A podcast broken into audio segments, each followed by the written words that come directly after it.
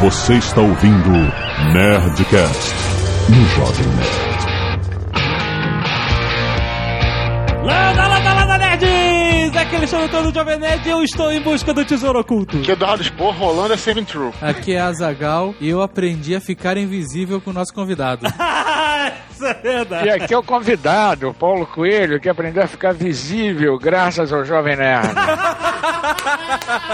excelente, excelente. Eu, eu não preciso fazer a introdução, preciso? Preciso falar mais alguma coisa? Vamos direto para os e-mails. Canelada.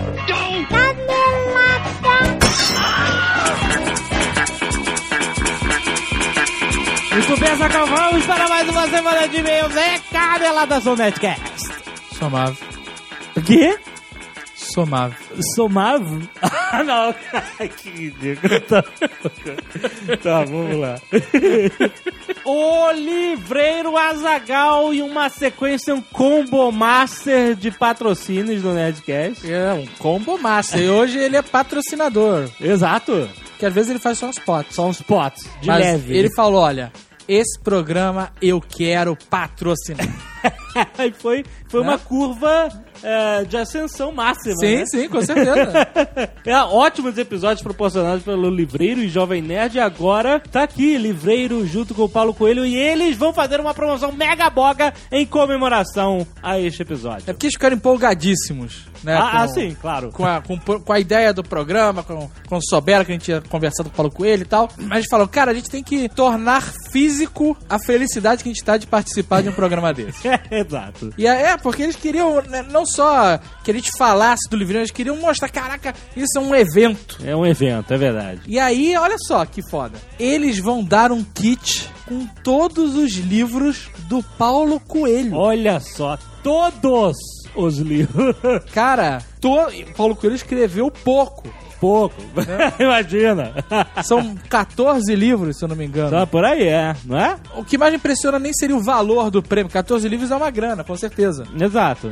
Assim, o peso e o frete que isso vai dar. Ah.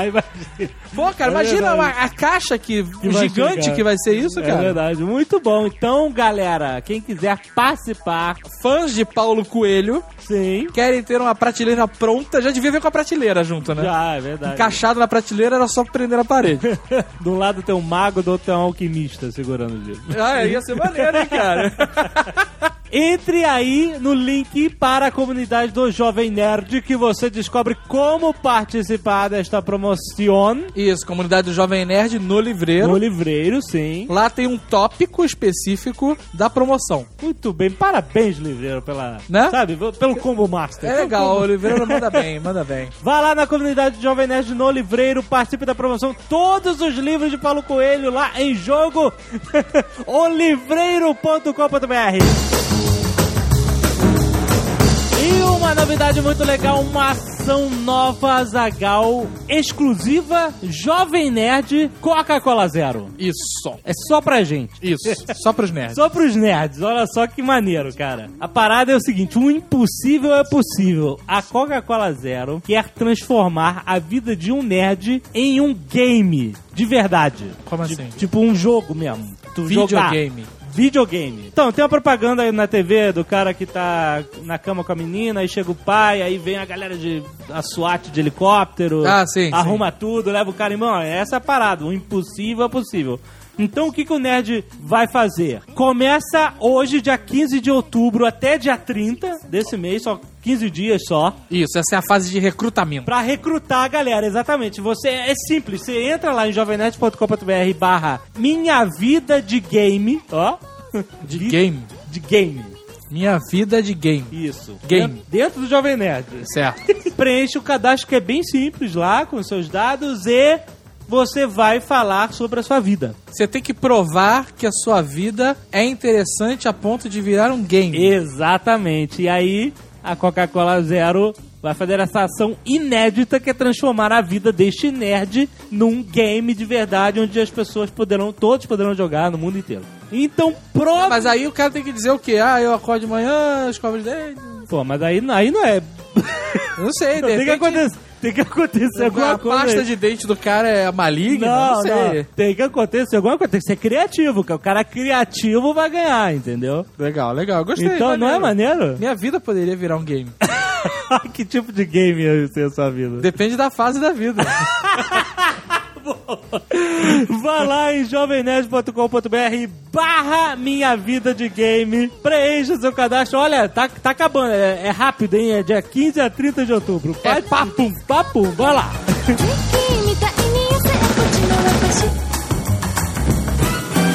Continuando, mais um recado, Azagal, para não esquecer, estaremos neste sábado Sim, estaremos sábado, no dia 16 de outubro, de 2010. sim, na JediCon Paraná, Curitiba. Isso. Aê, que beleza. A partir de 2 horas da tarde, seja lá o que Deus quiser. E nós estaremos lá pra fazer a parada toda, a né? gente, olha Palestra. só, o meu conselho é, siga nosso Twitter. Ah, é. Exato. A gente vai avisar, estamos indo pra lá. É, Chegamos aqui. Olha Agora a gente vai, né? a, a partir das duas. A partir das duas. Mas se você seguir o nosso Twitter, Você vai ficar é mais garantido. Você vai saber quando a gente vai estar indo pra lá. É, exato. Quando a gente chegar no local e aí, porque tá um pouquinho confuso, né? então a gente vai, avisa assim, dessa forma, acho melhor, né? Mas, Mas, pô, a gente vai estar lá com certeza. a gente vai então estar lá a partir das duas. Mas se você quiser, é, siga o nosso Twitter. Tá bom. Vamos estar lá. E Eduardo Spor também. Então, se você quiser levar seu livro A Batalha do Apocalipse para ser autografado. é verdade. Leve. E, e se você não tiver, pode comprar lá, que parece que vai estar sendo vendido lá. Ah, vai estar bem. Ó, que É. beleza. Muito bom. Além disso, vídeo master foda do Nerd Tour Olha só, finalmente o nosso vídeo do stand de tiro. ficou animal. Clique aí no post, tem o link se você ainda não viu. Olha só que espetáculo. E além disso, tivemos o retorno, espero que breve, espero que tenhamos mais episódios do Zona de Spoiler. Zona de Spoilers voltou com uma análise de Homem de Ferro 2. Que ah, eles queriam lançar, o- eh, fazer uma promoção pro lançamento, né? A Paramount. Sim. É, exato. E aí, né, me formato a gente falou, olha, tem o Zona de Spoilers. Exato, porque eles queriam um Nerdcast. A gente fala, "Ah, acho É. que não dá pra fazer um Nerdcast de Homem de Ferro 2, mas que outras opções? Por que, que a gente não faz Zona de Spoilers? Zona de Spoilers, é. Cara, porra, maneiro. Maneiro, gostei. Aí pronto, tá lá, Zona de Spoilers. Ela falou, não vai falar mal, eu falo, não posso garantir. não, a gente falou o que achou. Falou que teve parte que gostou, teve parte que não gostou, né? Então, Claro. o que interessa é, é- é realmente ser verdadeiro. Eu espero que não peça pra fazer, sei lá, super-homem. Pô. Imagina.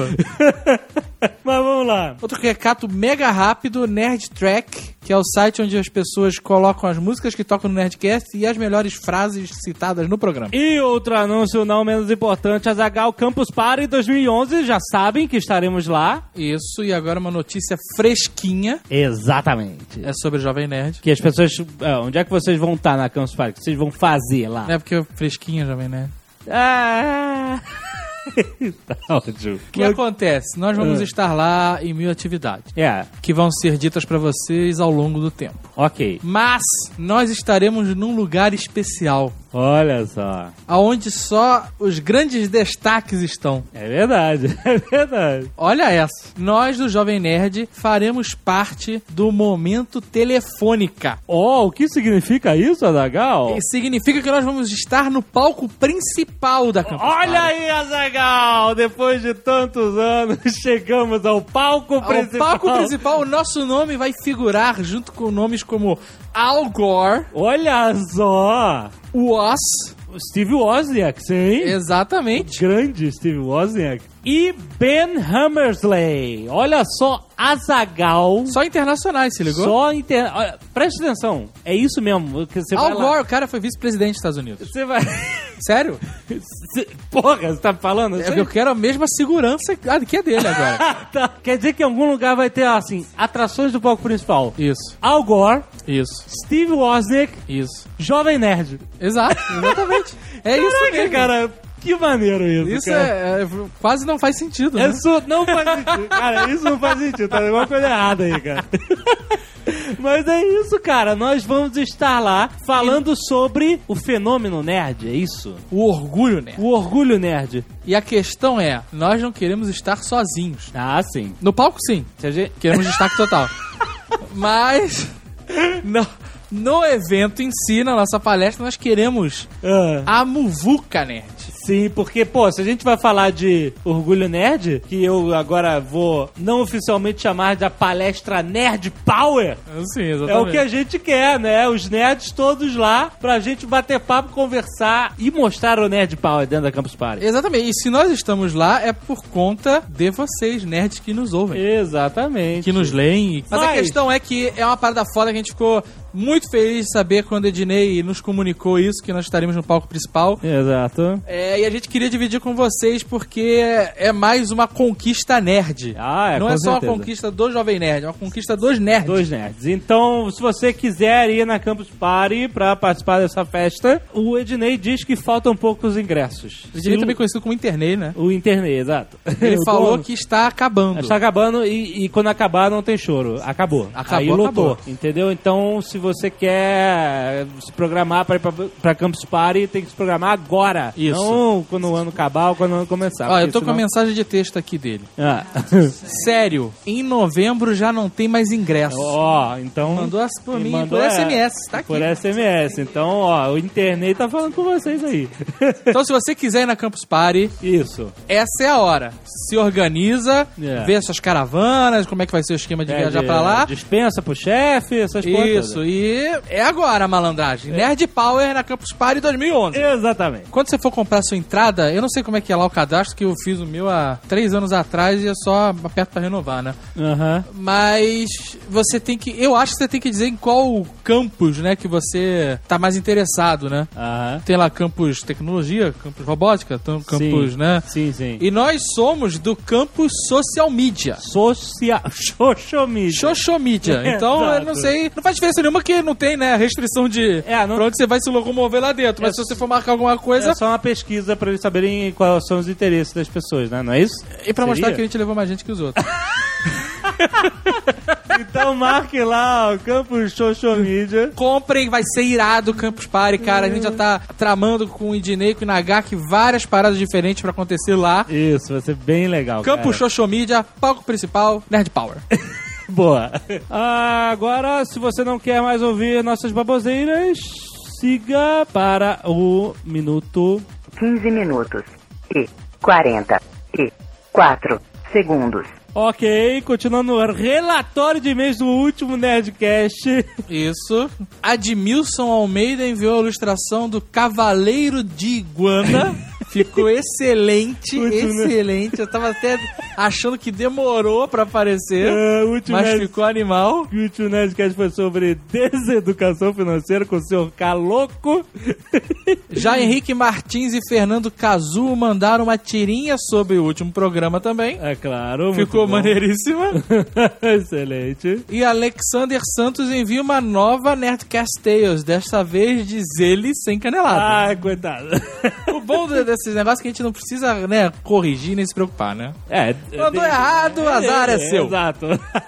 Wesley manda dois vídeos de armas que dão coices absurdos, isso aí, por causa do vídeo da Nerd Tour, e pede que a Lotona e a Zagal tentem encontrar esse rifle no próximo stand de tiro. Tá ótimo. Olha só. Eu quero atirar com uma Desert Eagle. É, faltou a Desert Eagle, e né? com uma 357. Isso. Tinha lá, cara, e o, o cano da arma era o tamanho do meu antebraço, era gigante. É, e, e um E aí o Redneck, né, ele veio e falou, you have to think twice shoot this gun. É, exato, o cara veio falar com a gente no final, foi Ele maneiro. ficou amigão, ele ficou amigão do Redneck, cara.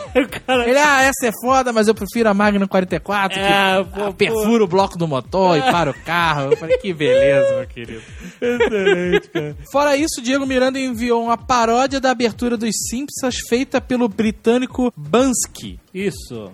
Em crítica aos serviços baratos que os coreanos precisam oferecer para criarem o desenho. Na verdade, não é uma paródia, é a abertura dos Simpsons mesmo. É, assim, eu tava na dúvida se tinha saído ou se, se era só dele ou se saiu Ah, mas mesmo. é dos dos Simpsons. oficial, né? É. Pô, o produtor, inclusive, falou: é, terceirizar é uma merda. Excelente. Ah, muito, muitos nerds têm mandado assim um link. Olha, nova imagem da bandeja do McDonald's, o Nerd, e é uma homenagem ao Jovem Nerd. O nosso querido Hiro, Isso. que já participou do Nerdcast, que desenha as bandejas, já disse no blog dele, inclusive, que aquela é uma homenagem ao Kevin Smith, Ah. não é ao Jovem Nerd. Na verdade, ele falou pra mim que já tentou fazer o jovem nerdinho passar, né, assim, Ah. estilizado no traço dele, mas que o cliente reconheceu e mandou tirar. Tá de sacanagem. Tô falando, ele Sério? mandou pra mim, olha, eu tentei. Ô, cliente, McDonald's, porra! Qual é? Deixa eu passar, porra! É uma homenagem. Olha só que beleza. Primeiro e-mail. Não, do- não, Não? não. O quê? Ah, a gente não vai ler os e-mails não, cara. Não tá É ruim? aquele papinho de sempre, o senhor cai demais, eu chorei de rir. O Slave Robot tava tão feliz falando que leu leu o e-mail mais engraçado. Ah, né, então velho? deve ter sido outra coisa. Por que você não tá Porque não é engraçado. Engraçado é o senhor K. Os e-mails são só falando que ele é engraçado. Cara, os e-mails, o resumo dos e-mails. Eu tive um gol, a branco. Um gol mil. Eu girei muito a manivela. Ah, bala Juquinha, hahaha. Senhor K, muito engraçado. As pessoas estão olhando pra mim, achando que eu sou maluco, rindo sozinho na rua. Sempre, cara. A mesma coisa. Resumão dos e-mails, já fiz. tá bom. Antes de terminar a Zagal, um último recadinho. Sim. Chegando a TV brasileira, a TV a cabo, por eu gosto de programa com vários recados. Você eu gosta? gosto, eu gosto. Do que? De dar recado? Sim, sim, acho legal. Ainda mais quando eles são, né, revertem-se em moedas. Tá ótimo. Então que a gente mandou você adiantar até aqui pra você ouvir o último recado. Exato, você acha que é o quê? Mas esse é legal porque vai estrear o evento, Azaghal. O evento com eu ao contrário. Exato, com o erro contrário. é a nova série, The Event, ou, ou se você que preferir em inglês, né? Como a gente Pouca tá diferença faz, na verdade. Mas todo mundo entende. Ah. The Event chegando no Universal Channel. Eu não assisti Você não assistiu o quê? A série porque ela já tá rolando lá fora. Ah, já está rolando agora. Veio uma galera já perguntou pra mim no Twitter. Você- Ah, tu já viu e tal? E Você tá querendo você tá achando? Ah, tá. Você tá querendo dizer que você não baixou a série. Sim, não, não baixei. Não Mas vi. vai estrear agora no Universal Channel. Estreia dia 18. Segunda-feira, dia 18, 22 horas do Universal Channel. Um mistério, rola um mistério. O que deixa as pessoas um pouco com o pé atrás agora, né? É, depois de Lost deu um Ah, problema, né? Caralho, mais um Lá mistério. vem o mistério. Mas, mas pelo visto, Eu o que tô- dá a entender o trailer Eu fiquei curioso. é que eles sabem o que é o mistério. Porque eles mostram várias coisas. Ah, é isso? É a queda de um avião? É não sei o que lá? Sei não, nada disso é o evento. É, né, ele fala assim, ah, o avião vai cair, isto não é o evento. O presidente não sabe dos segredos, isto não é o evento. Então nada que mostra de misterioso na série é o evento. Então você fica curioso, é bem feita a propaganda. Sim, sim, Você vê já um monte de coisa misteriosa e nada disso é o evento. Nada. Afinal, o evento só pode acontecer mesmo no final da série, senão. Inclusive, matou. as pessoas podem palpitar. essa, essa curiosidade toda, eles criaram um hot site onde você teoriza sobre o que é o evento. Nós teorizamos, inclusive. Exato. O que, que a gente A disse? teoria oficial do Jovem Nerd no hot site é o evento será relacionado ao lançamento de uma série em que os roteiristas realmente sabem a solução do mistério. Ou não. Esse é o nosso palpite sobre o evento. Então, se você quiser palpitar, vai no site qual a sua teoria.com.br palpite, né? Vamos torcer, né, cara? Porque a gente ficou meio órfão de série, né? Vamos torcer porque É. a gente tá órfão. Porra, Quero tem um uma série mistério. maneira com um mistério maneiro, né, cara? Por favor, pelo amor de Deus. Entra lá no site Palpita, muito bom. Olha, um beijo muito grande pra nossa querida Carolina Munhoz. É a fada, ela aparece inclusive no vídeo lá da FanMixCon. Ah, exatamente, a Carol, quem é a Carolina Munhoz? Ela é autora do livro A Fada. Sim, E a gente conheceu ela na FamixCon em Campinas. sim. E a senhora Jovem Nerd sacaneou ela fortemente, dizendo que ela era a fada baixa renda. Da ba... Coitada. Mas a, a Carolina é uma autora que veio do nada.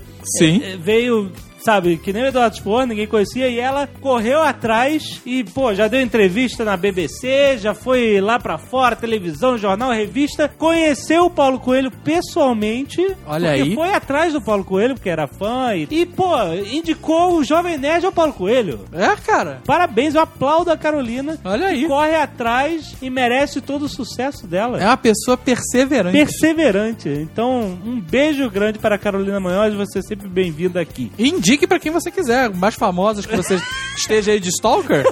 né? Não sei quem mais você persegue de forma assustadora pelo mundo, É mas você pode indicar o seu pra quem quer que seja. Com certeza.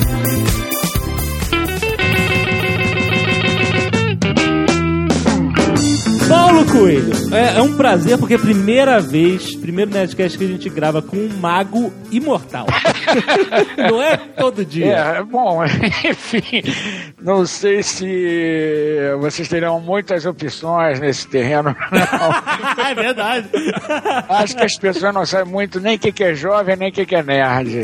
É preciso todo um trabalho de catequização aí em cima disso. Como dizia um cara muito tempo atrás, mas há muito tempo atrás, quando eu ainda era jovem, chamado Marshall McLuhan, um canadense. E ele falou: o meio é a mensagem. E sem dúvida nenhuma, quer dizer, através do meio que você está utilizando, você está mandando a sua mensagem. A Zagal tem uma história já com o Paulo Coelho. Tenho, pra né? Que eu, uma vez vi uma entrevista, você explicando como se fazia pra ficar invisível. Isso, excelente. Não é que você vai ficar invisível, hein? Vamos lá. As pessoas não vão te notar. É, exatamente. Exatamente. completamente diferente. É, você tem que fechar as duas mãos, estender os braços para baixo e botar o polegar para frente. E também curvar um pouco o, o dedo dos dois pés. né? Então você anda quase como marchando, quer dizer, da maneira mais visível possível.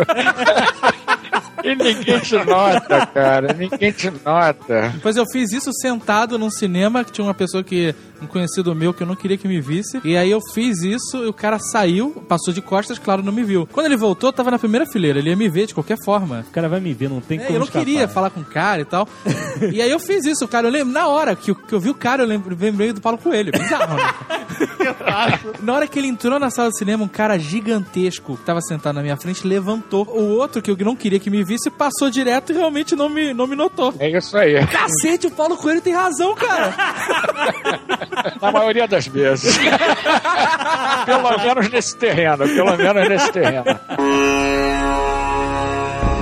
Você sempre se sentiu um estranho fora do ninho nesse meio literário? Fazendo uma rápida retrospectiva, não. Eu acho que eu fui visto como um estranho, mas eu nunca me senti como um estranho. Não. Porque o que, que aconteceu? Eu venho das músicas com Raul Seixas, com a Rita, venho de toda uma cultura musical. Meu sonho era ser escritor. Em determinado momento, depois que eu fiz o Caminho de Santiago, eu disse: eu vou escrever o livro. Aham. Escrevi meu primeiro livro, que é o Diário de um Mago. Quando eu terminei de escrever o livro, o livro começou a vender boca a boca, boca a boca, como está acontecendo com o livro do Eduardo, aliás, que não existe melhor promoção que essa, que é, É o boca a boca. E aí os caras que já estavam ali naquele meio, eles começaram a dizer, mas quem é esse cara? O que, que é um roqueiro? O que, que é um drogado? O que, que é um parceiro?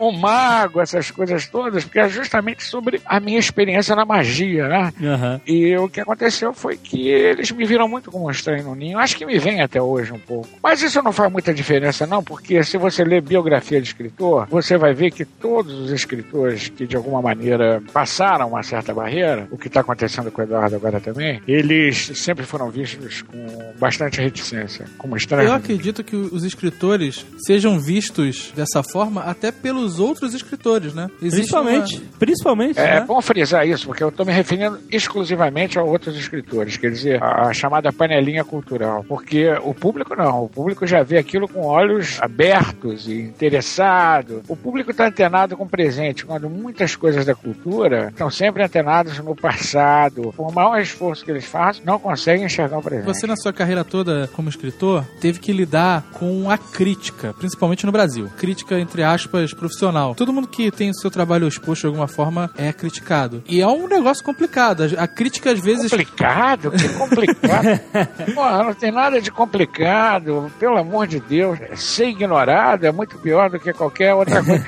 se você sabe que teu trabalho está tendo uma visibilidade, e se você sabe que tem pessoas que não conseguem ter nenhuma visibilidade com o trabalho delas, o destino dessas pessoas é, é- é a crítica. E essas pessoas Aham. não podem fazer outra coisa a não ser realmente é, atacar quem está fazendo sucesso. É, Isso vem desde tempos imemoriais. Crítica todo mundo tem, é, o, o importante é não se deixar paralisar por ela e nem levar muito a sério, porque já que você se expôs, você tem que aceitar que você vai ter que ser criticado, sobretudo por, por aquelas pessoas que tentaram se expor e não conseguiram. Você não encontra nenhum crítico que sabe tudo a respeito de tudo, você não encontra nenhum deles com alguma coisa bem sucedida. Normalmente não.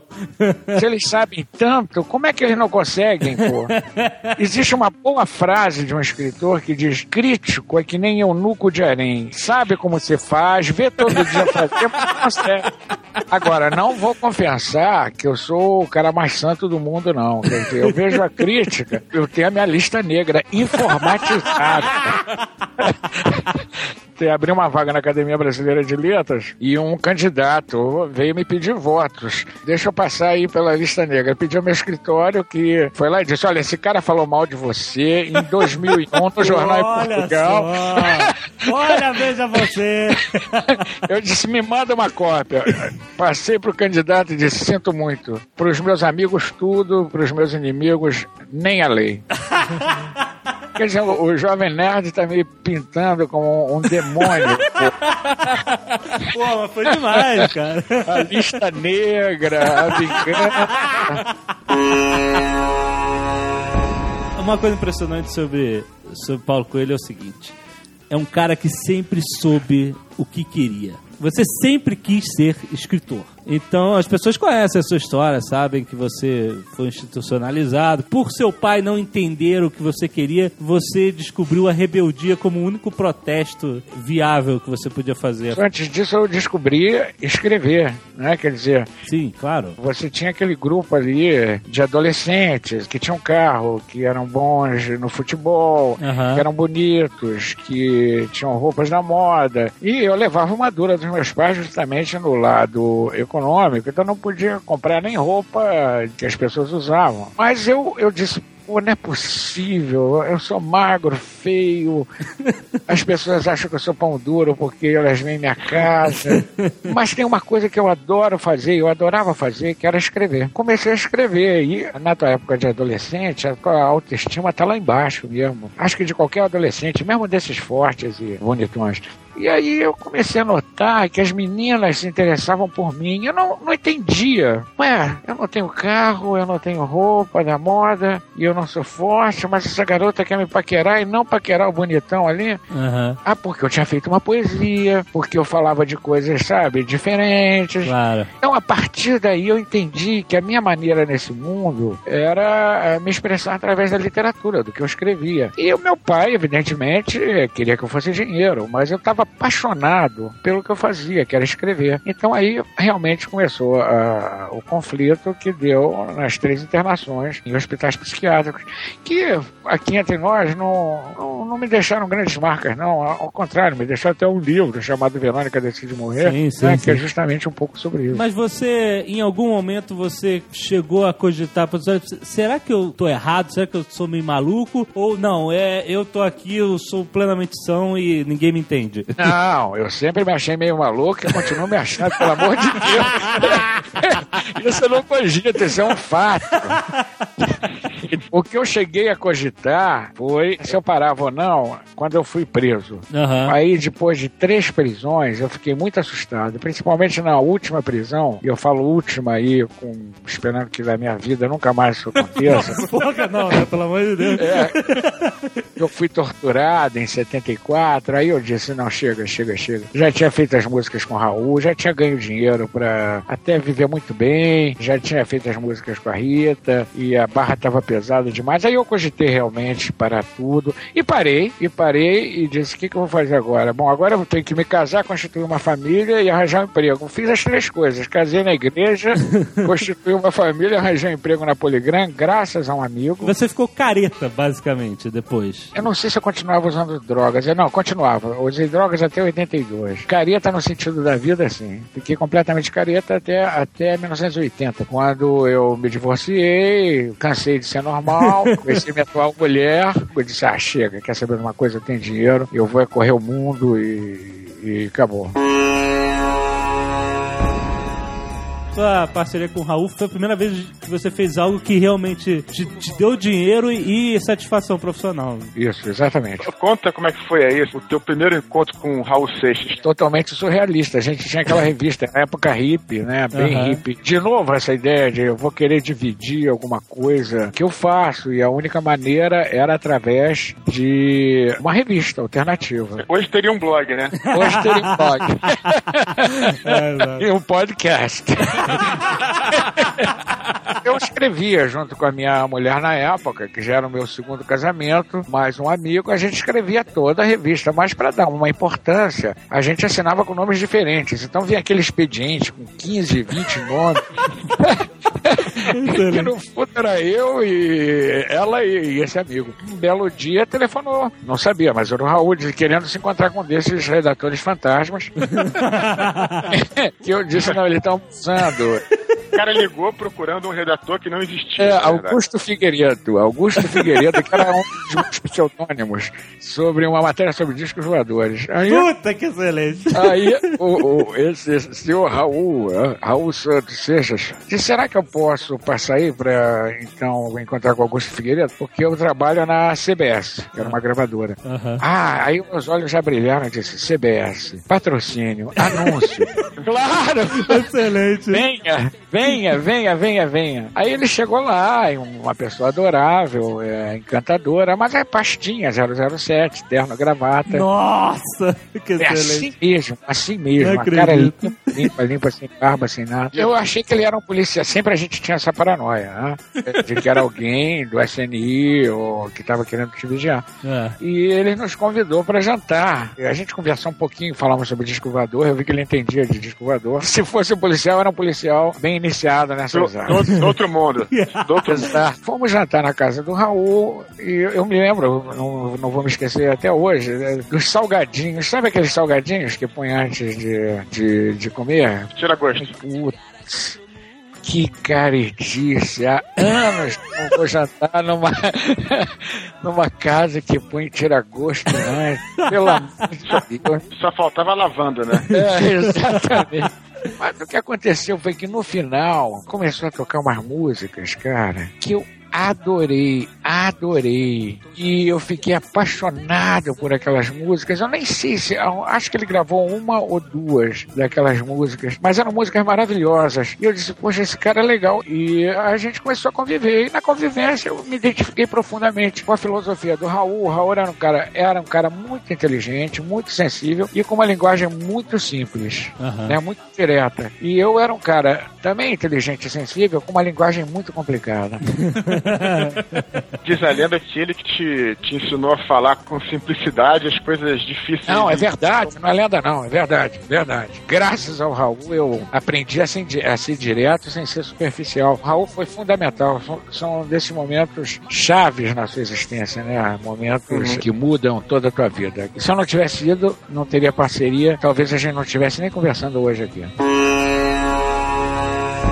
Uma coisa engraçada que eu vi, uma foto do seu casamento, você na beca, e na igreja, tudo tradicional, mega careta, e Raul padrinho, loucaço, de óculos escuros, mega doido. Mega doido, mas de terno. É, né? Mega Claro, doido de terno. É, Mega doido de terno. Mas é- ele, você acha que ele ficou um pouco. Como é que ele se sentiu com essa sua mudança depois de ser preso e torturado? Como você ficou, voltou, né, a trabalhar? Porque você era o doido e ele era o careta. E aí depois as coisas que meio que se inverteram. se né? inverteram, né? Exatamente, exatamente. Quer dizer, é, eu era, fui eu que apresentei o Raul a todas as drogas, fui eu que apresentei ao Raul a magia, né? Que era uma coisa que já me interessava desde aquela época. Fui eu que apresentei ao Raul a todas essas doideiras. Quando veio a prisão, eu parei e o Raul continuou. Aham. Não sei como é que ele viu essa mudança, não, porque mesmo depois disso a gente fez dois ou três é, LPs juntos. Não interferiu muito no disco Aham. na música, mas interferiu muito na nossa relação. Isso sim. Por questões que não vale a pena discutir agora, mas é, eu e Raul sempre tivemos, e isso foi muito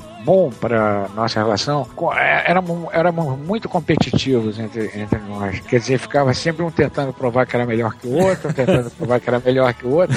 E aí a gente fazia coisas excelentes, entendeu? Porque Aham. cada um dava o melhor e até Claro. o limite, limite, limite, limite. Sabe que foi assim que nasceu o Jovem Nerd, né? Esses dois aí, um É verdade, é verdade. É verdade, nós tínhamos competições homéricas. A versão, a versão nova de Raul e Paulo. Tá Tem a benção, tem a benção aqui. obrigado. E fala pelo Raul também, pode ter certeza. Ah, excelente, muito obrigado.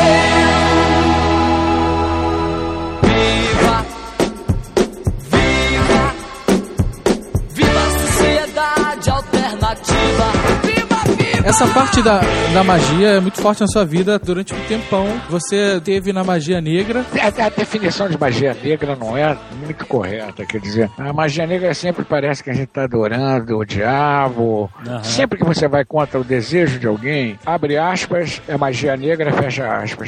Digamos, usando o exemplo aí, você está apaixonado por uma mulher e ela não quer nada com você, aí você vai para a igreja e começa a rezar e pedir ao santo na igreja que essa mulher se apaixone por você- por você, você está interferindo no, no desejo dela. Aham. É, exatamente. Isso é uma coisa negativa. Então, quando eu, eu comecei a me interessar, eu sempre fui uma pessoa de muito a fundo nas coisas que eu me interessei. Você sabe que você era um nerd, né? Só pra... É, total.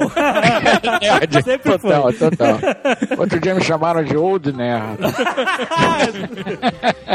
então eu sempre fui muito a fundo. E a magia era, é e e será a minha vida inteira o meu grande interesse. Uhum. Então, nessa época, eu, como não estava tão satisfeito com aquilo que eu via os mestres, as sociedades secretas, qual é a mais perigosa? Qual é a mais difícil? Qual é a mais complicada? Qual é a mais inatingível? É essa? Então, é para essa que eu vou. É, claro. E fui abrindo, fui abrindo meu caminho, cheguei lá, quebrei a cara, evidentemente, paguei um preço muito alto. Num dos meus livros chamado As Valquírias eu falo desse preço, mas é, enfim, a vida é feita disso também, né? Se você não paga o, o- o preço, é porque você não viveu, você se acovardou.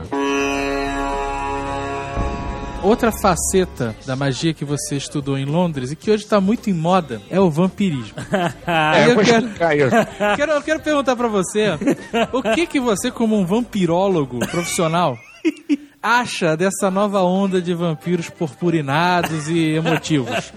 Esse meu interesse pelo vampirismo ocorreu justamente nessa minha época careta. Eu tinha decidido abandonar a magia, nunca mais voltar a pisar naquele terreno, era um terreno que eu desconhecia. Fui morar em Londres com a Cecília justamente. Em Londres, é, senti uma atração pelo, pelo desconhecido, mas é, não queria voltar a tocar nesse assunto. Era muito perigoso, paguei um preço muito alto ne- nessa primeira etapa. E aí eu vi lá um curso, curso de vampirologia. Eu disse, é nessa que eu vou. Primeiro porque eu não acredito em vampiro. Segundo, porque isso pelo menos me aproxima um pouco dessas coisas que eu estava tão interessado. Aham. E fiz esse curso, ocultismo soft, né? Ocultismo Light. Aí eu fui fazer esse curso e realmente é fascinante. Quer dizer, não só concluir que os vampiros existem, não, não vampiro clássico, né? Sim, sim. Mas essa ideia de, de sugar energia, Sim, isso, sim, sim, sim. isso é um mito presente em todas as culturas. Não há Verdade. cultura que não tenha um vampiro como tal. Verdade. É, ele não se veste como Drácula, mas, por exemplo, no Japão ele é um pássaro, entendeu? Na Índia ele também é um pássaro. Vai variando, mas tem a ideia do, do mito do vampiro. E aí eu me tornei um vampirólogo formado pela City Lit de Londres. Então essa é a primeira parte da pergunta. A segunda parte da pergunta é quanto à moda do vampiro. É a segunda vez que eu vejo isso. A primeira vez também foi em, em 77, quando uma escritora chamada Anne Rice Isso. escreveu es- Entrevista com o Vampiro e foi um livro que não só teve muito sucesso, como teve muitos filhotes. Quer dizer, as pessoas começaram a tocar no tema. Verdade. Depois essa onda passou. E pelo que eu sinto agora, mas isso é uma sensibilidade, eu acho que de novo essa onda está arrefecendo. Eu posso estar enganado, mas eu acho que ou muitos livros que foram re- recentemente lançados sobre vampiro não chegaram à lista dos mais vendidos e essa onda está arrefecendo. Agora, que a iconografia, ou seja, a imagem é muito forte, ela é muito forte, que a ideia do mito do vampiro ela é verdadeira e universal, ela é muito verdadeira e muito universal. Mas você chegou aí ver esses filmes dos vampiros da Stephanie Meyer? Não, esses eu não vi. Eu, eu verdade vi um, perdão. Na locadora BitTorrent eu vi um. É muito difícil julgar, julgar, mas eu vi todos os clássicos. Pô, quando eu conheci o, o grande vampiro, conheci recentemente, há dois anos, Christopher Lee. Sim. Você conheceu ele, Paulo? Conheci ele. Olha Pô, Eduardo, imagine, imagine, foi apertar a mão. Hoje em dia ele, é- ele é Sir na Inglaterra. Uhum. Eu sei que você é cavaleiro, tá no mesmo nível, né? Sou cavaleiro da Legião de Honra, mas é, é, é o mesmo nível, exatamente. Tem toda razão. O Drácula se tornou realmente, para nós ocidentais, né, o ponto de referência é, é, dos vampiros. Quer dizer, o livro é maravilhoso, quer dizer, o livro é muito bom, eu aconselho vocês a lerem. Não é uma leitura cansativa, de jeito nenhum. É uma leitura muito atual. Aham. E o pobre do autor nem sabe. Hoje em dia eu fui lá, claro, na Irlanda, ele é irlandês. Tirei uma foto em frente à casa dele, essas coisas todas que viveu, Bram Stoker. É, mas o, o Drácula se tornou a grande referência. E a iconografia criada por esse estúdio inglês, é, o vampiro com capas, com dentes, sedutor, é, é que também persiste até hoje, né? Porque não existe referência no- nos livros de vampiro antigos a ideia do dente, não. É engraçado. Ô Paulo, já que você tocou na, na coisa do cinema, falou do cinema, agora eu lembrei que no final da década de 70 você estava com uma crise de depressão. Quem te tirou da depressão foi Rock Balboa. Como é que foi isso? Você, Olha é, Não, era uma crise Ah, de depressão, não. Era uma crise Não era, de não? identidade. Não, não. Identidade. De identidade. Aham. Eu tava lá e tava vivendo essa vida careta. Muito careta, né? E aí o Stallone ganhou o Oscar. Sim, sim. Pô, que que é isso? Esse cara que nunca ninguém ouviu falar. É, a história. Ele tá ganhando Oscar aqui. É. Que coisa maravilhosa. E, e aquilo me marcou. E eu- não foi o momento que eu tomei a decisão, mas ele me deu um grande, grande, grande exemplo. Também foi outro que eu conheci recentemente. Olha só! Peraí. Mas ele, ele sabe da história. Ele já sabia da história que eu já tinha mandado vários recados. Caraca, não, calma aí. Eu sou o maior fã do mundo do cara. Ele todo dia me tira da depressão no Twitter. Que em algum momento do dia ele dá uma tweetada daquelas. Tu tem que fazer melhor, tu soco na cara e tu volta ao normal. Você conheceu o Sly? Mas eu posso até tentar colocá-lo na linha agora. Nossa, não é possível. Era o objetivo. Pode ir, pode tentar. Caraca, eu vou ter uma síncope. Não, ele tá de sacanagem, não vai fazer isso, não, cara. Vamos lá, como os dedos. Não vou ligar direto pra ele, não. Vou ligar pro amigo dele, que se ele estiver lá. Vai ligar pro Dolph Lundgren. Pera aí, pera aí. é, eu tô tentando, peraí. Esse daqui não funcionou, então vamos ver o outro número. Esse daqui. E aí, cruza os dedinhos aí.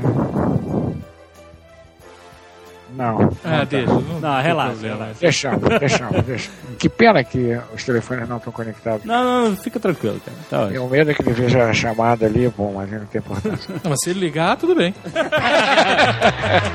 Você conversou o que sobre, sobre o que com ele? A gente conversa sobre várias coisas, não me lembro.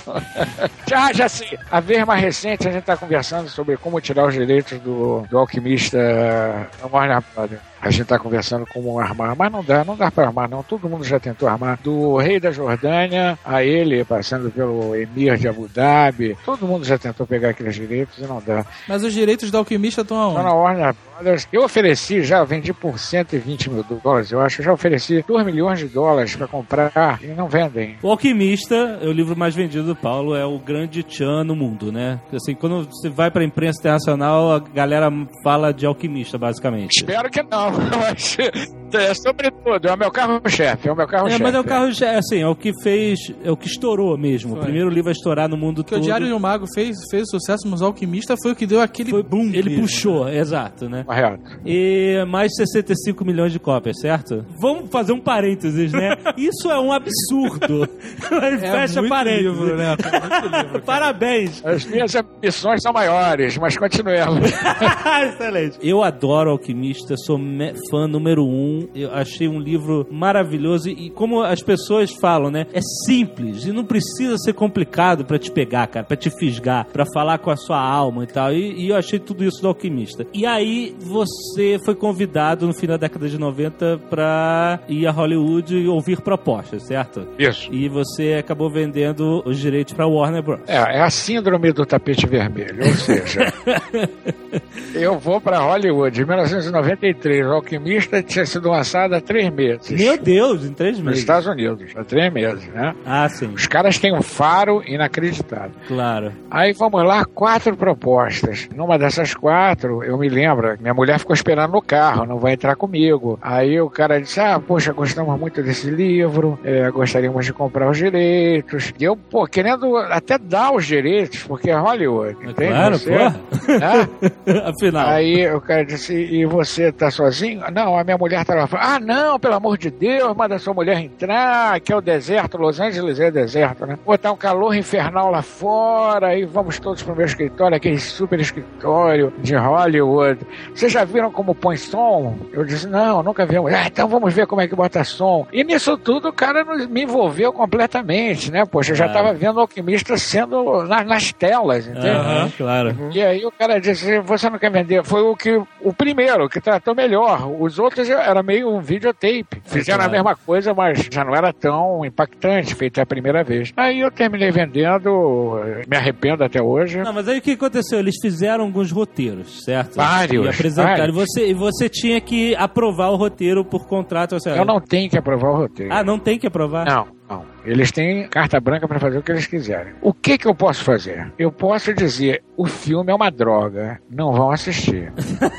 65 milhões de livros É. corresponde a três leitores por livro a 180 milhões de pessoas. É sim, sim. Se o autor desse livro diz que o filme é uma droga, eu saboto o filme inteiramente. É, é Eles não vão eles. ter saída. Eles não vão ter saída. Então eles ficam tentando o tempo todo me agradar. Eu não tenho um direito legal de impedir. Agora eu tenho o direito moral de impedir. E até o momento nada que eu vi me satisfez. O roteiro que eu gostei mais até hoje era um, um roteiro que não tinha nada a ver com o livro. Era um roteiro sobre duas pessoas que tinham lido Alquimista. E esse ah, eles não gostaram, né? e eles não gostaram porque era- acharam muito europeu. sei, sei, sei. Não é o livro, mas e, no entanto é a história do livro. né? As coincidências, os sinais, essas coisas todas. O que essencialmente você viu de ruim no que eles apresentaram? Muito plastificado ou superficial? Não tava. Não, não, O que, não. O Eu que vi um- aconteceu com os roteiros que vocês não gostaram? Você acredite se quiser, muito fiéis ao livro. Todos os roteiros fiéis. Não é, é um outro meio. Você não pode contar na tela a história que está no livro. Você acha que não daria certo? Eu acho que é triste, que é pobre. Aham. Tá no livro que tá no livro. Eu só vi até hoje um bom, uma boa adaptação, que foi de um, de um livro chamado A Mulher do Tenente Francês, que, pô, não respeitou nada. Mentira, duas boas adaptações. A outra respeitou, que é o, o Chefão, o Poderoso Chefão. Sim, sim. Essa é uma ótima adaptação. Uma Sim. ótima adaptação. Mas fora disso, você sai do cinema com aquela sensação: poxa, o livro é melhor. Claro que o livro é melhor. No livro você é o diretor, você é o cenarista, você faz os figurinos. Então eu gostaria de um, um roteiro que não respeitasse o livro. E aí, você já tentou comprar de volta os direitos da Warner? Não vendo de jeito nenhum. E eu perguntei por quê. Porque eles diziam, ah, é um patrimônio da companhia. Mas, meu amigo. Agora, vai sair a história em quadrinhos. E vai sair em altíssima escala. O, o cara que faz já foi convidado para a Ofra em novembro, já está com tudo preparado. E isso eu acho um barato. Voltando à ideia de que o meio é a mensagem, é outro meio. Vai pegar um pessoal que não, talvez não me leia no formato livro. É outra maneira de contar uma história. É uma história que eu acredito, é uma história que eu vivo essa história até hoje. Né? Eu sigo a minha lenda pessoal. Aproveitando que você falou dos sinais, pequenos sinais da vida, perceber sinais e seguir esses sinais. É entender a linguagem do mundo. Né, exatamente. Você percebeu algum sinal pra dar essa, esse bate-papo aqui no Nerdcast? Percebi. Claro, olha claro. aí, olha só, isso que eu queria saber. Claro, vamos lá. Vamos lá. Primeiro que o que você está falando é absolutamente correto. Eu sou muito mais guiado pelo coração do que pela razão. Eu tenho uma pessoa que guia minha razão profissionalmente, Aham. que é a minha agente amiga Mônica Antunes, que trabalha comigo já há 20 e poucos anos. Sim. Então ela é guiada pela razão. E eu sou guiada pela paixão. Então eu sempre me preocupei muito com a linguagem.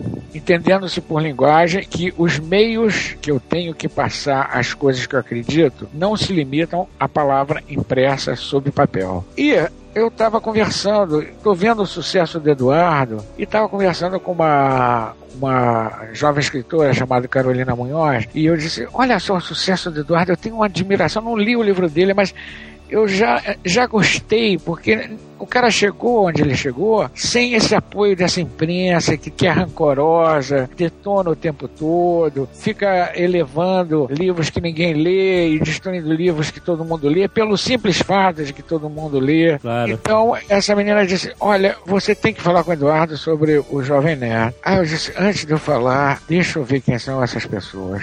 Aí fui ver, adorei! Olha só. Adorei, mas é porque podia ter entrado por um ouvido e saído pelo outro. Eu Claro. Levei assim como um palpite importantérrimo. Eu disse, puxa, tem uma coisa aí que eu não estou entendendo e que está acontecendo. Então, é, eu fui aí guiado puramente pela emoção. Vocês podem imaginar que, graças a Deus, não me falta proposta de entrevistas, mas eu não dei nenhuma entrevista. Eu disse, eu vou seguir isso, eu vou seguir, eu vou, vou- Adorei o portal de vocês, achei uma coisa moderna, achei uma coisa nerd, achei uma coisa bem nerd. Muito obrigado. É, é sensacional. Eu disse, puxa vida, como eu gostaria de, de, de dar uma entrevista para eles. E aí, escrevi pro Eduardo e disse, Eduardo, adoraria dar uma...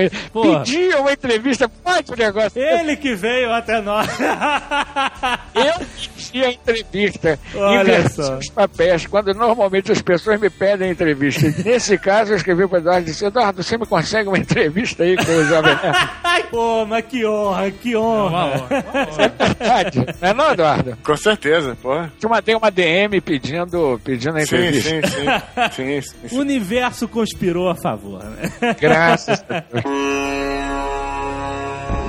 Todo mundo fala de cemitério índio, cemitério índio, casa em cemitério índio, filme do Poltergeist, e você comprou uma casa em cima de um cemitério índio.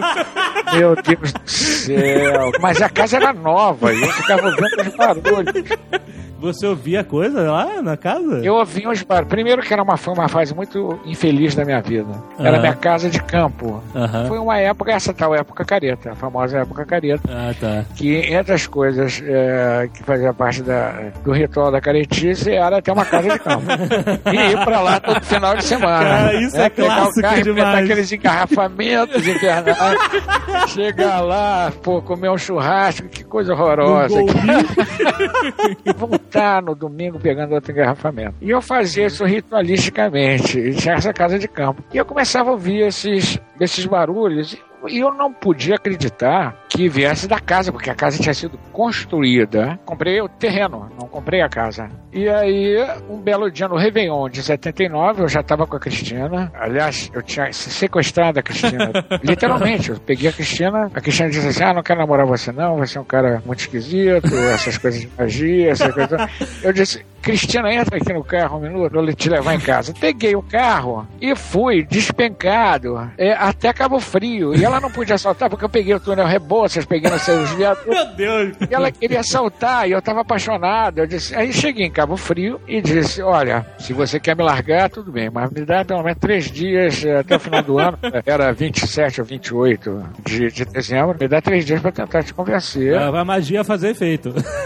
Pra magia fazer efeito, exatamente.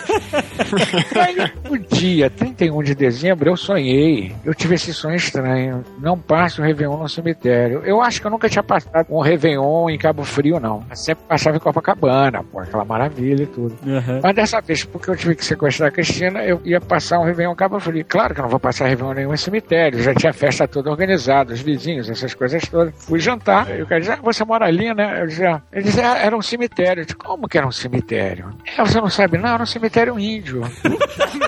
Cara. Eles fizeram loteamento nesse cemitério índio. Eu disse, ah, meu.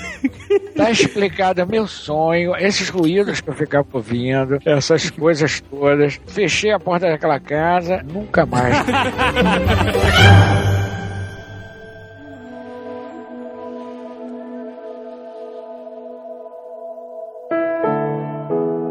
Ô, Paulo, uma coisa que eu acho muito legal a gente passar pros ouvintes é que todo mundo que escuta o Jovem Nerd tem um sonho. Tá, aliás, todo mundo tem, né? Muita gente, por exemplo, ama escrever e tem um sonho de escrever, por exemplo. Você foi um cara que sempre teve isso na sua cabeça. Foi pra Londres, morou um ano lá porque você queria escrever, queria ser inspirado, etc. Você sempre perseguiu isso e você conseguiu, chegou lá, mesmo que não fosse ainda um jovem de 20 anos, como a maioria das pessoas que escutam são, mas você chegou lá. E o seu ponto de virada foi o caminho de Santiago, foi a peregrinação que você fez, certo? Mais ou menos. Tinha esse sonho, tentei vivê-lo várias vezes. E deixei esse sonho de lado por algumas razões, né? Porque eu achava eh, ele impossível, porque eu me envolvi em atividades paralelas ao sonho de escrever, feito Aham. era música, Sim, sim. a letra de música, porque eu, ah, enfim, não tentei e fui não tentando, não tentando, não tentando. E o caminho de Santiago foi um momento de transição na minha vida, quando eu fui fazer essa peregrinação, já também dentro do, da magia, né? Fui solicitado fazer essa peregrinação, sem dizer você vai encontrar isso, vai encontrar aquilo. Não tem só a minha espada que eu tinha que encontrar e que é simbólica, né? Aham. embora seja física também.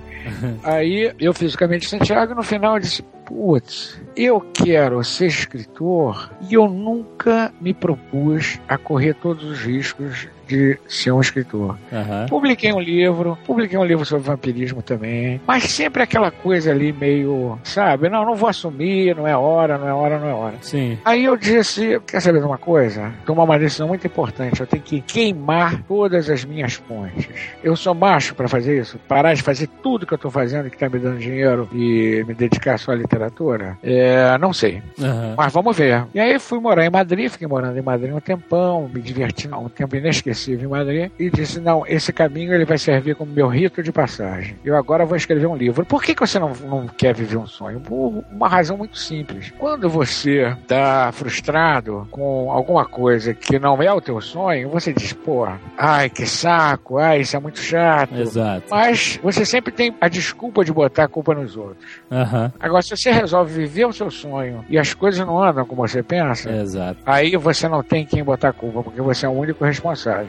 E eu estou absolutamente convencido daquilo que eu escrevi no Alquimista, que quando você quer uma coisa, o universo inteiro conspira para te ajudar. No momento em que me propus a viver meu sonho, meu sonho se propôs a viver-me, entende? A viver a vida. Com certeza. Com E aí certeza. foi pouco a pouco a, a grande vantagem é que eu não me deslumbrei, como vocês sabem, não sou eu que vou falar, mas é, é um sucesso planetário. Você vai no Camboja, tem meus livros lá. Recentemente a BBC fez um ótimo, um ótimo podcast sobre isso, entrevistando gente no mundo inteiro. E se isso tivesse acontecido aos 25 anos, eu não sei se eu aguentava essa barra, não.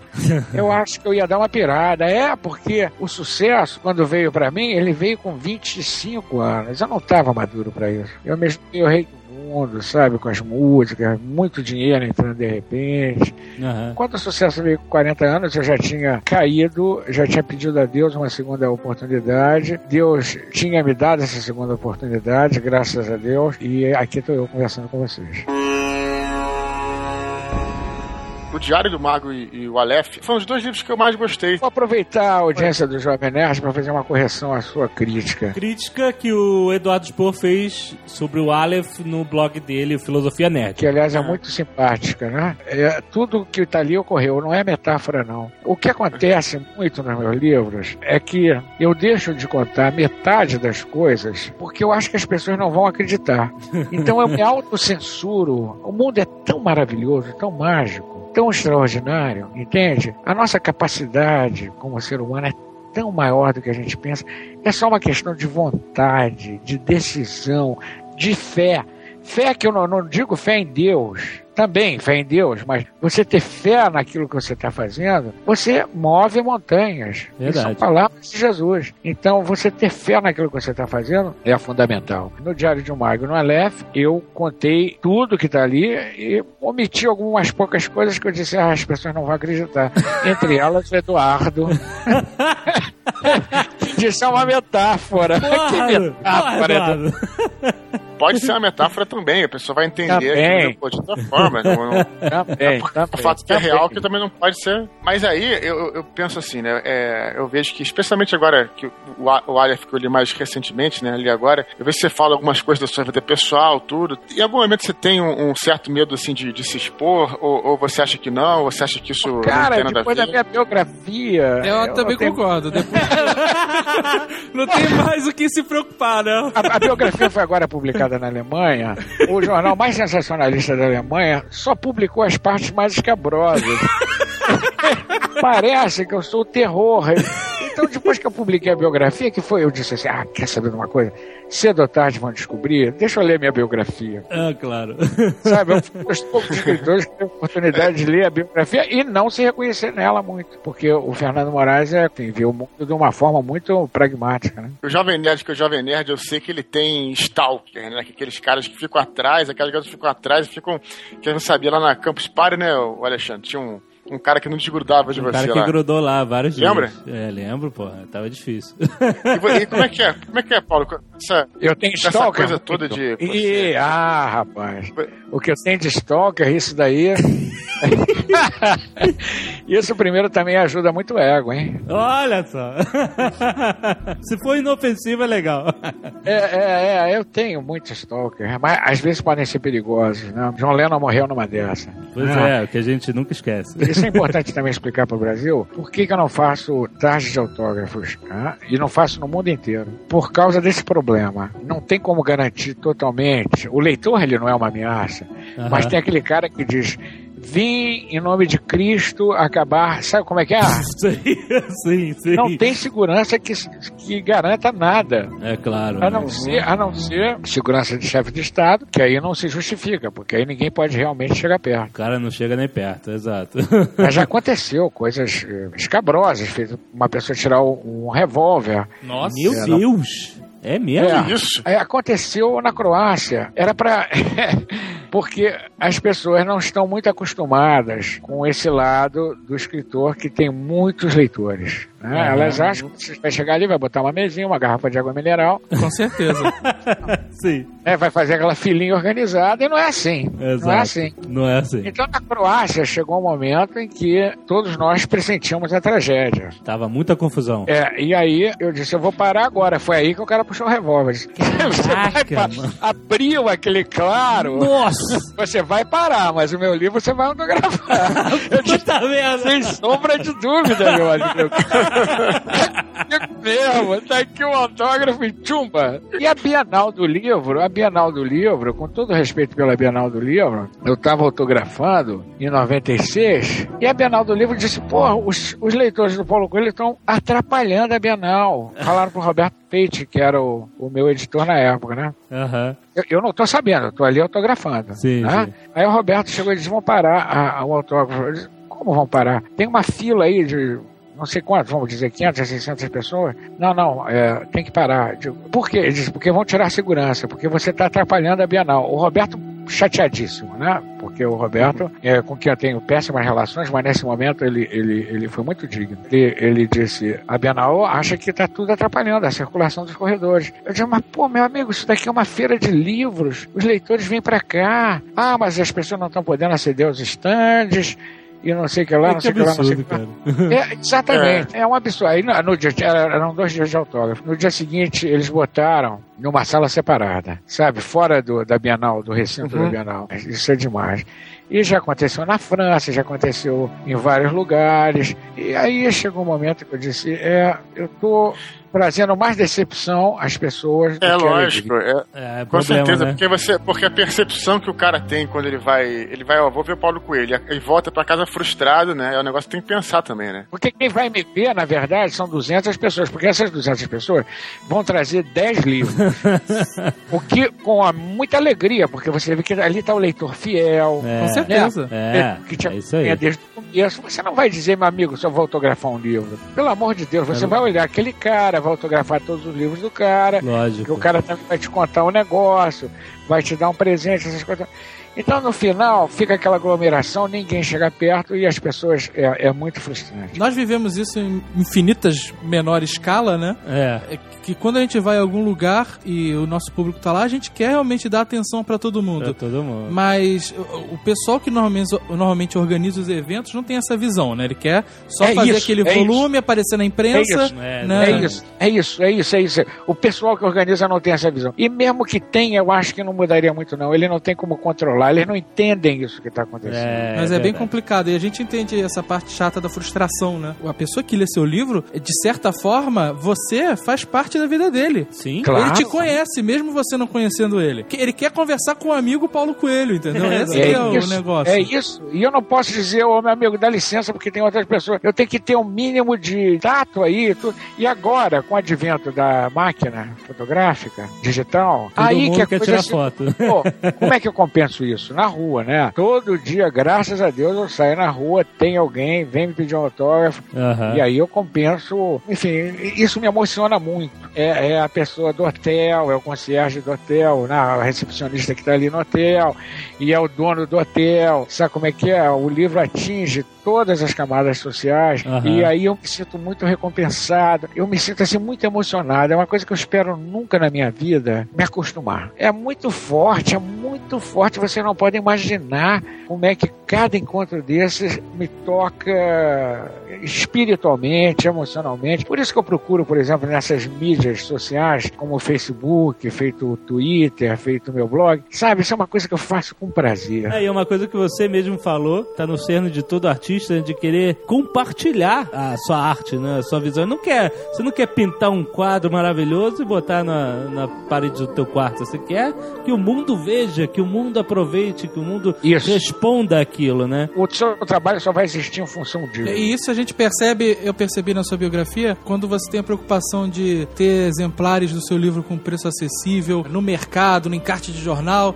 até no porta-mala desses vendedores, né, caixeiros viajantes, né? Você fez Isso. kits específicos para ir nas cidadezinhas no interior Exato. que nin- ninguém chega para sua obra chegar lá, né? Isso é interessante. Porque tem países que você, poxa, o acesso a um livro é, é um tesouro, né? Feito a África, por exemplo. Agora eu estou investindo pesado na África. Liberando todas as edições, sem direitos autorais e tudo, porque eu quero chegar ali. Essas pessoas têm tanto direito ao acesso aos meus livros, sabe? Ah, uma certeza. tiragem de 500 exemplares, ótimo. 500 exemplares já é maravilhoso. A Mônica pede um dólar para também a coisa não ficar gratuita, só para ficar uma coisa simbólica. Mas é muito importante. No fundo, o que você quer, a tua grande recompensa é quando o leitor diz: li teu livro. Puxa, que maravilha. E Eu vocês também, podcast, eu vou com o Jovem Nerd, imagino, não? Com certeza, você pode ter certeza. Quando vem os elogios lá, Ah, é. a gente... Durante muito tempo, o nosso salário é nos elogios. Exatamente.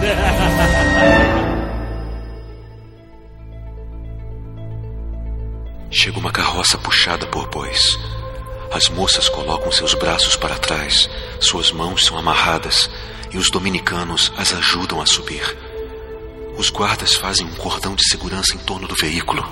A multidão abre espaço e os bois, com sua carga macabra, são conduzidos em direção à fogueira, que será acesa em uma campina próxima. As moças mantêm a cabeça baixa. De onde estou, é impossível saber se há medo ou lágrimas em seus olhos. Uma delas foi torturada tão barbaramente que não consegue ficar em pé sem a ajuda das outras.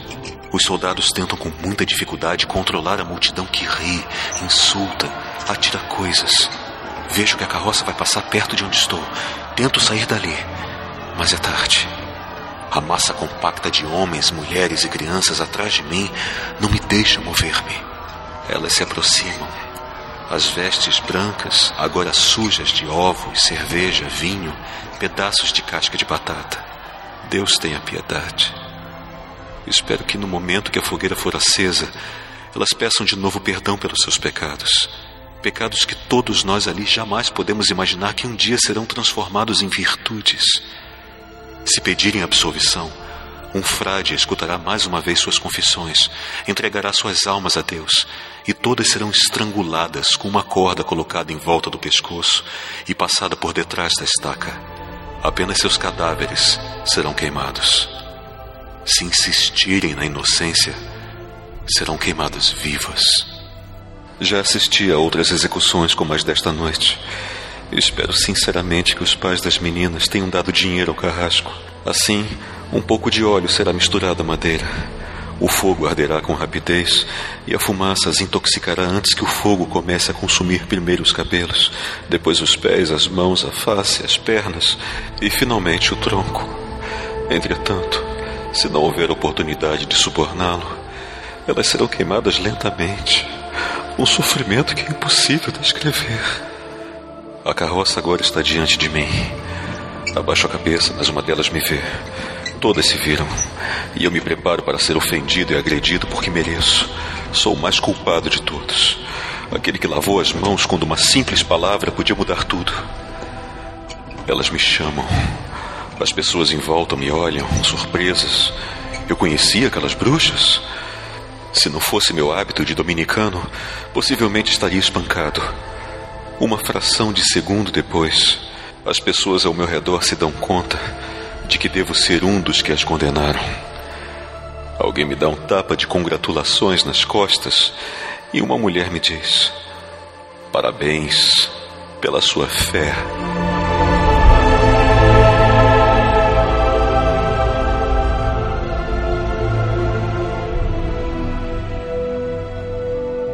Vamos falar do seu último livro lançado agora, o Aleph. Uma viagem pela Transiberiana, é uma viagem que o Blue Range, inclusive, tentou nos convencer aí, só que ninguém conseguiu ir, né? Como é que surgiu essa ideia de fazer essa viagem aí? O que, que você pode falar pra gente de interessante? Literalmente o que está no livro, eu estava bastante acomodado. É, você chega a um ponto que você começa a achar que nada é desafio. Que você já escalou várias montanhas, então você já sabe como escalar. Peraí, meu amigo, não é bem assim. Cada montanha é uma montanha, não se acostume. É, é verdade. E foi justamente aí que o, o, o meu mestre me disse: Olha, quer saber uma coisa? Você vai sair fora quatro meses. Ah, mas eu vou pra onde? Não, eu não sou teu pai pra te dizer pra onde você vai. Isso é um bom mestre, né, cara? Vai sair desse teu confortinho. E aí eu, eu tava numa feira de livros em Londres e tava matando tempo para descer, para jantar com os editores russos. E aí de repente li uma publicação sobre os bambus chinês. No caso do bambu chinês, as raízes crescem, crescem, crescem, crescem e o bambu não se mexe. De repente o bambu, o bambu explode. E aí desci e comecei, estavam lá no lobby do hotel, todas aquelas pessoas, no saguão. E os editores vêm com aquela pergunta famosa. E aí, quando é que você vem pro meu país? E eu comecei a aceitar todos os convites. todos os convites. deu uma louca. Deu a louca. E a Mônica não entendendo nada, e eu dizendo, anota aí, Mônica, depois eu te explico. Não dava tempo para explicar. né?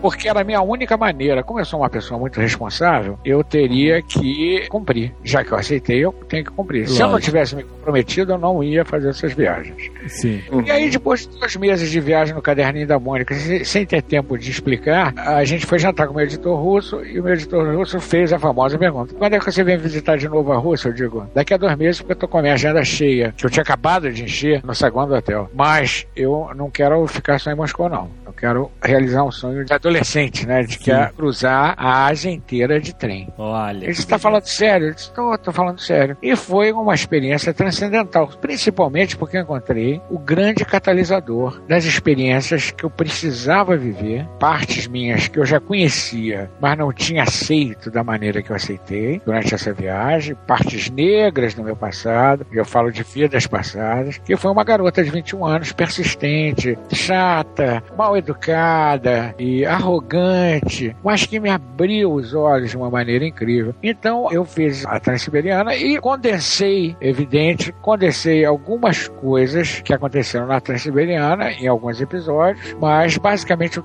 que está ali foi o que eu vivi. E a Transiberiana, assim como foi o Caminho de Santiago, foi também um marco na minha vida, uma transição muito forte. É uma coisa que me chamou muita atenção. Eu sempre gostei muito de estudar hinduísmo, né? E filosofia oriental. Eu vi muita coisa do, dos Upanishads, do, do Mahabharata. Claro que tem, mas vem cá, tem coisa dos Upanishads, tem coisa do Mahabharata. Não é que tenha essas coisas porque eu me baseei nisso, viu, Eduardo? Uhum. É porque essas é porque isso coisas. Está, está no universo, né? Exatamente, é isso. Você respondeu por mim. ela está no universo e ela se manifesta em cada cultura de uma maneira diferente, né? Ela está nos Upanishads, mas ela está na Bíblia.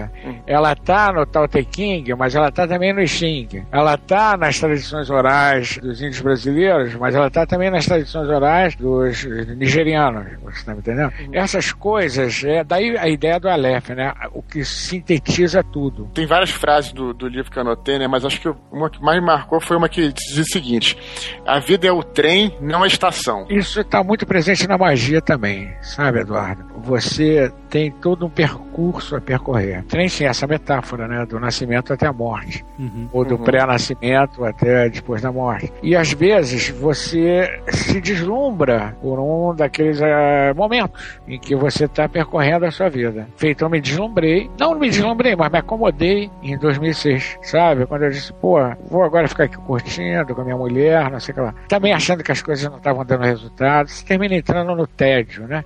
Então você se deslumbra por aquela estação de trem, você para ali, você vê tudo bonito. Daqui a pouco aquilo começa a te envenenar. O grande tema, voltando a um tema que a gente abordou mais cedo, que é o mito do vampiro. No fundo, o mito do vampiro pode ser o vampiro, a ideia da imortalidade do vampiro, ela pode ser encarada como a estação. O Aham. vampiro é aquela pessoa que quer ser eterna. Ora, ele se transforma no ser eterna, mas o mundo muda. Então, ele vê a mulher que ele amava envelhecer, ele vê o, o bairro que ele morava se transformar, ele vê Aham. tudo.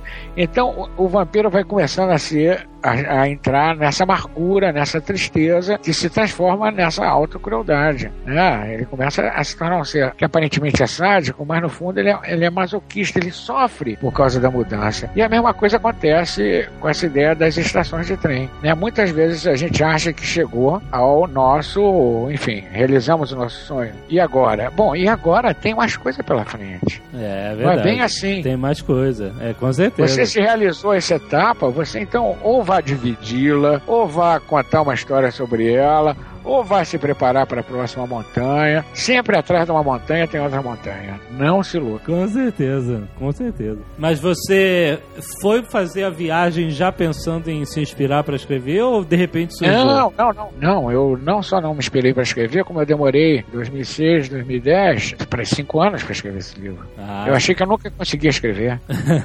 é porque porque é, é- é- tocava num assunto tão, né, que é esse ponto que condensa todos os pontos. Aí eu disse, eu nunca vou poder escrever sobre isso. Até no livro eu digo, alguém me pergunta, você vai escrever sobre a Transiberiana? Eu digo, não, porque eu não vou conseguir descrever o que é, que o Aleph. E eu, agora esse mês janeiro, eu fui com a Mônica para um encontro que a gente vai todos os anos, em janeiro, e ela disse, pô, você não vai escrever sobre aquilo? Eu disse, não, Mônica, não vou. Quando eu voltei pro Brasil, aconteceu do livro sair na mesma hora. ah, Tanto é que a Mônica me telefonou uma semana depois para falar qualquer outra coisa. Eu disse, escrevi o livro. Ela disse, que livro? Foi mais forte que eu, tava pronto. Aí eu tenho ainda que reescrever o livro, né? Porque eu, eu escrevo o livro em uma semana. Mas depois para reescrevê-lo demora uns dois meses. E foi o único livro que eu fui tweetando. O Twitter foi uma válvula de escape maravilhosa, cara. Porque, sabe, você escrevendo cansava, aí ia pro Twitter, aí voltava. E eu fui ali, fui ali, fui ali, fui ali. Foi muito, foi muito Você bom. achou menos solitário, né? Essa, Exato. essa experiência. Eu nunca tinha pensado nisso, mas eu acho que você tem razão. Eu nunca tinha pensado, mas é isso. Foi- acho que de todos os livros, foi a experiência menos solitária que eu tive. É. Embora ninguém soubesse do assunto. Claro, claro. Mas, acredite se quiser, duas pessoas disseram: Eu sei sobre o que você está escrevendo. Ah, sempre tem, né, cara? Num universo tão e aí, grande. e acertaram. Eu disse: Não é possível. Paulo, maravilhoso esse papo. Nossa, uma honra. Pô, Paulo, obrigado aí. A gente tá felicíssimo. Muito obrigado. Olha, parabéns ao que vocês estão fazendo, revolucionando de maneira responsável e ética, né? Ética. A gente tenta. Não, não, a gente tenta não. Vocês estão fazendo. Aqui ninguém tenta, faz. Olha o é, é verdade. E é uma coisa que eu reparei depois que eu passei a acompanhar o trabalho de vocês, é a ética. Então mantenham essa ética. O resto, o resto é o resto. O resto é moralismo. Sabe como é que é? Eu tinha ainda mil assuntos pra tratar, mas já, já estouramos todos os tempos dessa e recomendo que quem quer, queira conhecer mais do Paulo, leia os livros dele, que ele tá nos livros. É verdade. Né? É, é Com verdade. certeza. E ouça ou leia a biografia. Eu ouvi sua biografia com José Maia falando comigo. em certo momento eu tava completamente maluco, porque eu já confundi a realidade com. Tava na rua e tava o José Maia falando no meu ouvido, contando a sua história de vida. Mas é, é uma história muito legal. É uma história muito legal de vida mesmo. É um exemplo pra quem quer perseguir seus sonhos. Com É, certeza. sabe, Paulo Coelho está aí, leia tudo sobre ele. É um cara que passou por tudo e focou e foi, né? É o que todo mundo deseja, por isso que o Alquimista, que é uma metáfora pra tudo isso, fez tanto sucesso no mundo inteiro, porque as pessoas se identificam com isso, simplesmente, né? A sua lenda pessoal tá aí, esperando você se mexer. Exatamente. É, olha, essa frase é ótima pra gente concluir. A sua lenda pessoal tá aí esperando você se mexer. Mexa-se. Mexa-se, Muito obrigado, hein? Obrigado, Muito obrigado. Grande abraço.